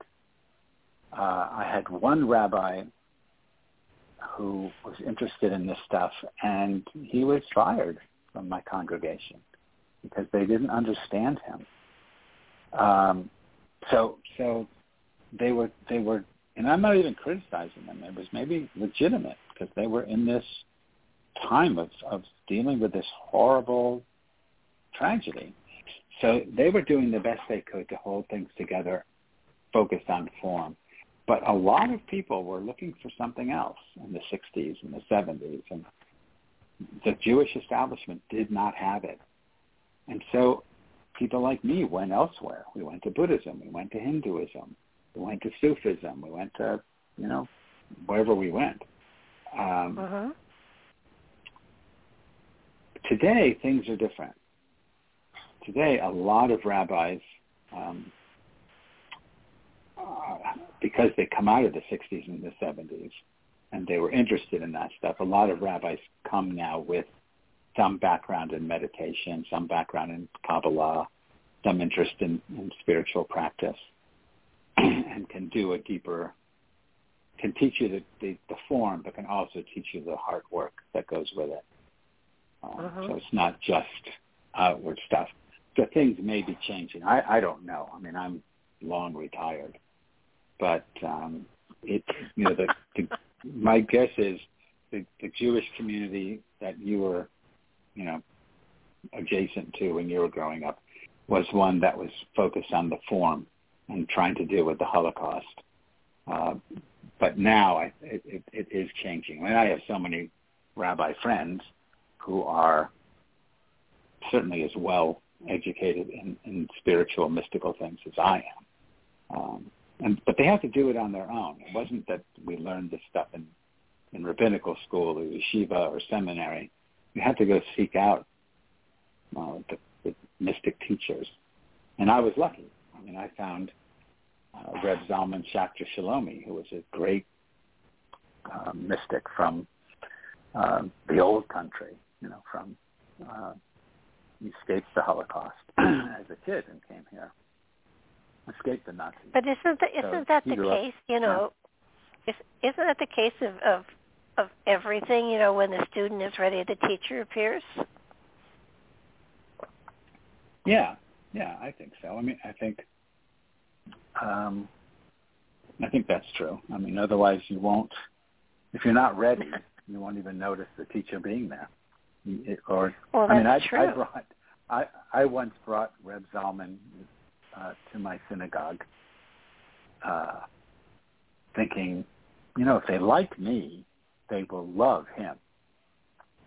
And you know, he came with the side curls and the beard. I have a beard, but you know, he, he just came right out of central casting from yeah. a rabbi in Fiddler on the Roof. You know, he was that kind of looking guy, and and he was brilliant, and he's a loving man, and and I, you know, he was my teacher, so everyone was nice to him. But when he left, it was and he, he had gone back to wherever he was staying. My my people came to me and said, "Never bring him here again.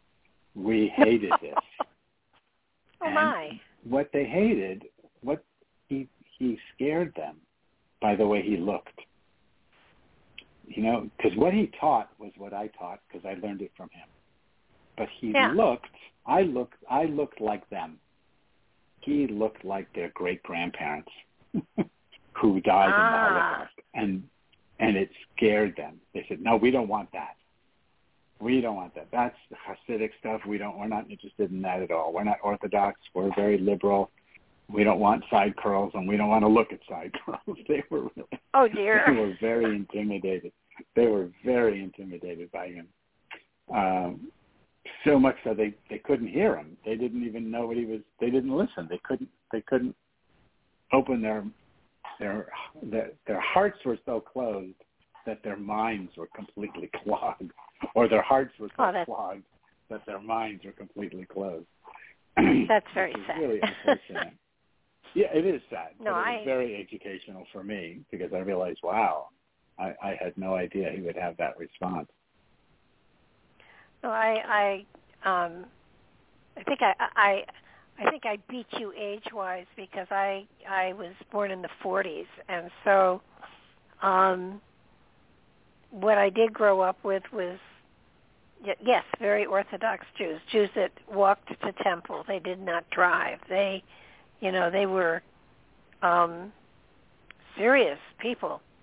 And and so serious about their traditions and their teachings that they were protective of them. Almost as though you know they didn't if they shared them they'd lose them type stuff. So um oh there's always that sure. Sort of a fear of the of the stranger too. Yeah and and yet i was i it was very you know i i was a child and and it was i was interested and i really wanted to learn and it was you know I was shut out because I didn't fit in their box, and you know I still yeah, I right. still played with their kids and everything, but um it wasn't appropriate for them to share any of their wisdom with me. So I was I I had my own box that I had to fit into, which I didn't fit in. So you know I I did as you Yeah. did. I went looking and and and so this is an area where um where I, I adore the Old Testament and I love the stories and I love the symbology. Um, you can kind of the New Testament, you know, just read the red stuff and you're okay. Um, but but the Old Testament is so rich and it has such wonderful flavor to it that um, that's where I've had years of pleasure just going through the the Old Testament and speaking with people that have written about it and about the characters and and and everything i just uh it's a part of religious spirituality that that i have been eating up of late. So this all fits right in. It's just um it, it was a joy to read the book and it was a joy to even as i said earlier i don't normally read the appendixes but but i i read yours and I found it fascinating. I don't know why you made it appendix instead of not part of the book, but yeah I have no unless idea you had I never know how these things come together but well, you know, I was- unless somebody said you you have to have an appendix, so you took the last three or four chapters and you stuck them in there. Um, but yeah, but I don't um, really know why they ended up as appendices. I really don't know. But uh, you know, these it's it's always a mystery how I write a book and how it ends up getting published. Even though I've done 36 of them, it's like, how did that happen? I never really get it. but just talking about you know people who are open and people who aren't. I, I was in Israel a few years ago, and I was at one of these um, I don't know, sort of like I guess you call them like shrines, and the intensity of the prayer that was going on there, and they were very Orthodox people, men and women, different sides, and they were praying, and there were these guys studying and arguing over the text like we were talking about before. And I'm always so fascinated by this. And here, these were people who do this all day. And so I walked over to these couple of these guys, and they were older men. And I asked them, I could start up a conversation. And they said, um, maybe I don't know if I asked them what they were studying or what comment they were studying the, the Bible passage for the week, but they I said what commentaries were they reading, and they rattled off the, the standard ones, and they said, "Do you study?" And I said, "Yes." And they said, "Well, what commentaries do you read?" So I rattled off the mystical ones, and they looked at each other, and they looked at me, and they just made a face, and they said, "This is this is an English you know, I'm making it English vernacular, but they said, "Man, are you reading a bunch of crap? You got to read the normal guys. don't don't read those crazy mystic guys. It's not it's not really good good for you. so not not everybody is into the stuff I'm into. well, I think you know spirituality is is everywhere, and and it's No, it's so much. I mean, it's it's so magical that that I just I just find it fascinating where where I find it. Sometimes I find it in the words of a song that that um is obviously a love song, and yet it also talks to. I mean, there, there's one till there was you, and and to me, that's that's a person's song to the divine. You know, I was lost and alone until there was you, and there was love all around, but I didn't hear it. I didn't feel it or hear it singing until there was you. So that it's sort of like when you recognize Yeah. the divine and the divine within yourself, then then you're and this is a phrase everybody is gonna they're gonna they will know what I'm about to say because I say it so often.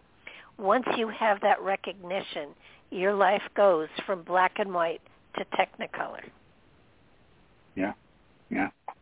I mean, you're quoting Beatles lyrics, and, but you could watch the movie Sister Act. You know, it's the same thing where they take you know pop songs and they can turn them into you know divine divine music. You can read Song of Songs in the Hebrew Bible. Oh, You yeah. know, that was popular love poetry and turn that into sacred music. So yeah, yeah, it's it is all around you. Um, I think I think and what so gets the- to me what gets to me is that there are spiritual messages all around you. You trip over them every day. And if you took the time to Yeah. notice them, it would be an amazing education. Yeah. And and there used to be, and there probably still are, and I shouldn't say used to be, but there are spiritual teachers all around us that we oftentimes just never really tap into or, or recognize. I remember, you can't do this anymore, but in Jerusalem, um, in, at the Dome of the Rock, which is, I think, the third holiest place in Islam, uh, there was a time when non-Muslims could go and, and visit. Uh, and you could go inside the shrine and the, the Dome of the Rock, and the rock itself was carved out, and there were stairs leading inside the rock. And this rock is supposed to be the rock from which Muhammad, peace be upon him, flew to heaven. And this is the rock that supposedly the the cornerstone, like of the the, the planet. You know, this is, this is a, a very holy rock, and I think it's maybe the rock that uh, I don't know if this is right. Maybe Isaac was almost sacrificed on. I'm not. I'm, it's got all kinds of mythology to it, but it doesn't matter. It was it was carved out, and you could walk down this this set, short flight of steps and go into the rock, and you could look up through the top of the rock where they cut a hole and see the dome. It was just a gorgeous thing aesthetically. But there was this Sufi guy who sat in the the rock, and he would teach if you were interested, and teach just not not official Islam, but just teach, you know, Islamic mysticism, teach Sufism, and he could do it in Uh-huh. multiple languages, and you could sit Oh, and wow. just ask questions and learn from him, and it was this powerful thing to sit in this this the center of the universe, you know, mytholo- mythologically, and listen to the the teachings of the Sufis, and it was so powerful. Sadly, you can't even get in the building anymore because of politics and and and all Ah. the, the ethnic strife that that people's idiocy has, you know, blanketed story. humanity with. There's a story about Right. the Dalai Lama. Somebody asked him um, who was his greatest teacher, and he said um, Adolf Hitler. And it took the questioner back and said, "How could that be?"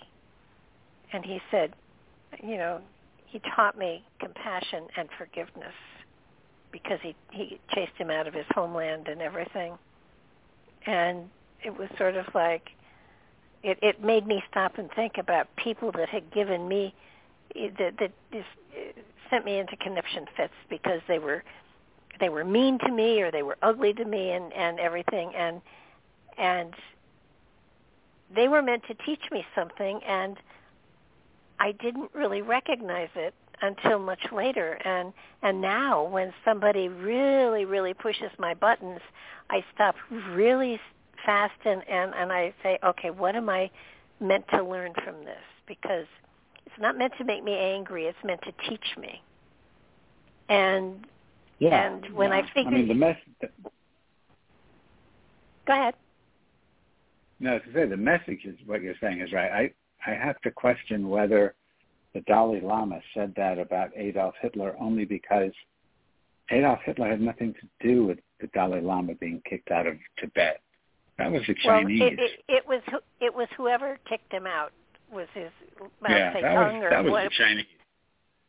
Okay. Yeah, so, maybe but, it was Mao. I don't his, know, but his, his answer was, you know, the the guy that kicked him out of his homeland and took his his all of everything from him, and and and it was that he taught him compassion and forgiveness. yeah, And um, you know, I thought, you know, when when I heard that story, it was like, okay, so wait a minute, there are lots of people, not not lots, there were a couple of people in my life that that really irritated the bejeebers out of me. And it was like, why? What are they teaching me? What are they supposed to be teaching me that I am refusing to learn? And and you know, if you can if you can stop yourself and think that way when something happens, first of all, they no longer bother you. And second of all, it teaches you an important lesson. If you're if you're that resistant to learning it, it must be very important. Hmm. So yeah, that could that could be. Yeah, the Dalai Lama is an amazing character. I, I Oh, was yeah. once with him. Um, I don't know if you ever got a chance to meet him. I, I was No. left. I, I was sitting next to him, and I couldn't. I couldn't say a thing. you know, oh I had friends no. who were who were you know actually talking with him, and he was very open. And I'm sitting there going, ah, hola, hola, hola, hola. it's the Dalai Lama. What could I possibly have to say to His Holiness the Dalai Lama? I was completely dumbfounded. Yeah, even given time, I'm not sure I would I would have the right words to ask an intelligent question. Yeah, I don't um, know what I would ask. I have no idea. A blessing, maybe? Oh, I, yes, that's a good point. I could I, I could ask for a blessing. I once, yeah, I did that once to a Swami, a Hindu Swami. I've forgotten his name now, and it was the same thing. I, what I thought, just what you said. I couldn't I couldn't come up with any conversation or or a, a question, so I asked him for a blessing, and he said no. He says you don't need a blessing. Oh, no. You're already divine. Everyone's divine. What am I going to give you a blessing for? Wake up! It's God. You're all God. Oh my. uh, I like I like that. That was a good that was a good answer. Well, you know, it's it's um there are these people that we look to that we think are so that, that, that are that are that are sages that that are, that are definitely teachers and I think sometimes we forget that that they're also still learning and and you know they're they're here and they're here for a reason and and it's, it's they haven't used their words up or there, there's there's there there's more that they need to do and I mean some of these Tibetan monks that that intentionally meditate themselves to death I think are I think they're in need of help. But um you know I I do believe that that the more you know the more you are obligated to share and and um, oh, I I think I think that you're right about that. I, I think this guy gave me a good answer. I think he was trying to teach me something. I don't think he was being rude. But Oh yeah, no, I agree with you. Well, that's that's Yeah. why I named the sh- that's why I named this show Nightlight. I figure that the the you know with the hundreds of books that I've read and people that I've had on the show, that that every now and then, you know, there's going to be a light that goes out there that touches people's hearts. It's gonna, and I just know that that in the darkness of the times, a night light is always important and not that Yeah. I'm it, but that the the information that is shared goes out there and you know maybe maybe touches somebody or wakes them up or gives them hope or gives them a new Yeah, direction, kindles. whatever. Yeah. Yeah. Kindles the light inside of them, or knocks the whatever's what, what is this? They put your light under a bushel, knocks the bushel away, so you can be your own light. I mean, it's yeah. Yeah. Yeah. No, it's it's. I mean, um, ultimately, ultimately, you have to be your own guru, but most of us are not Oh, yeah. prepared for that. Well, I think that that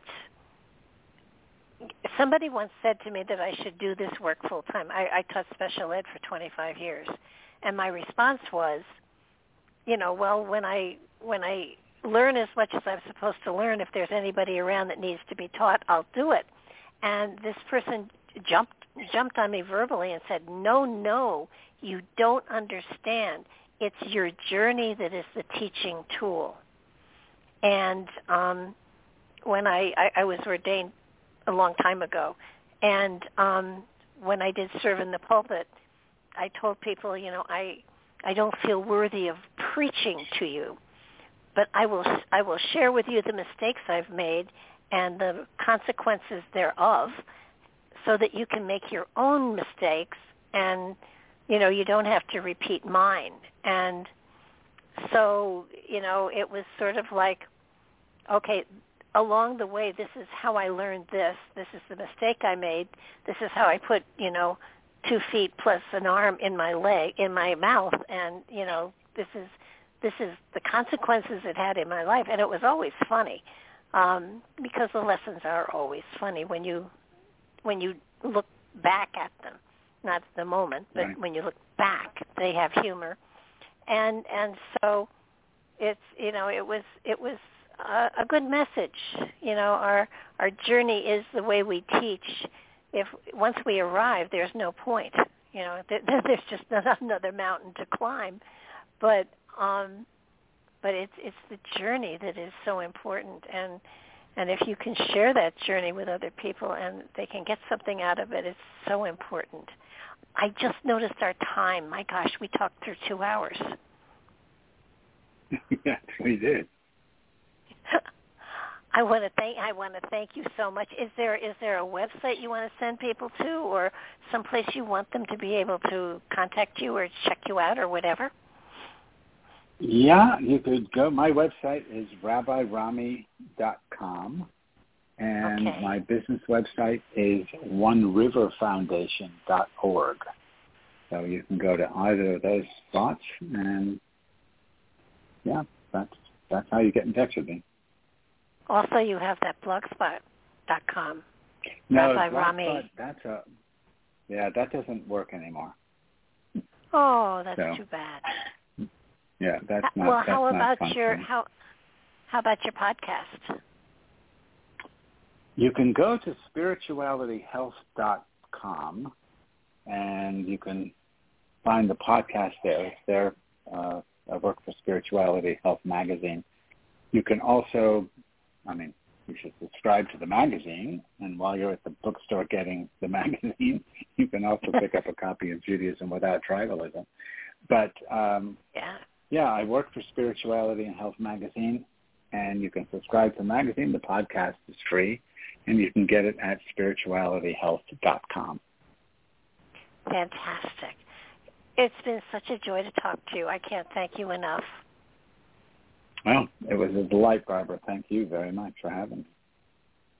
Well, it was it was definitely my pleasure, and and uh, because you've written so many books, I imagine we'll have you back here to to delve even further into a lot of this material. So thank you again for being here, and thank you everybody for listening. And uh, please do check this book out. This one is special. You're going to want to read it and reread it and uh, do a whole bunch of. Uh, considering your life and and your perception of how you are dealing with your reality. So good night everybody. Thanks for being here and I'll see you next week.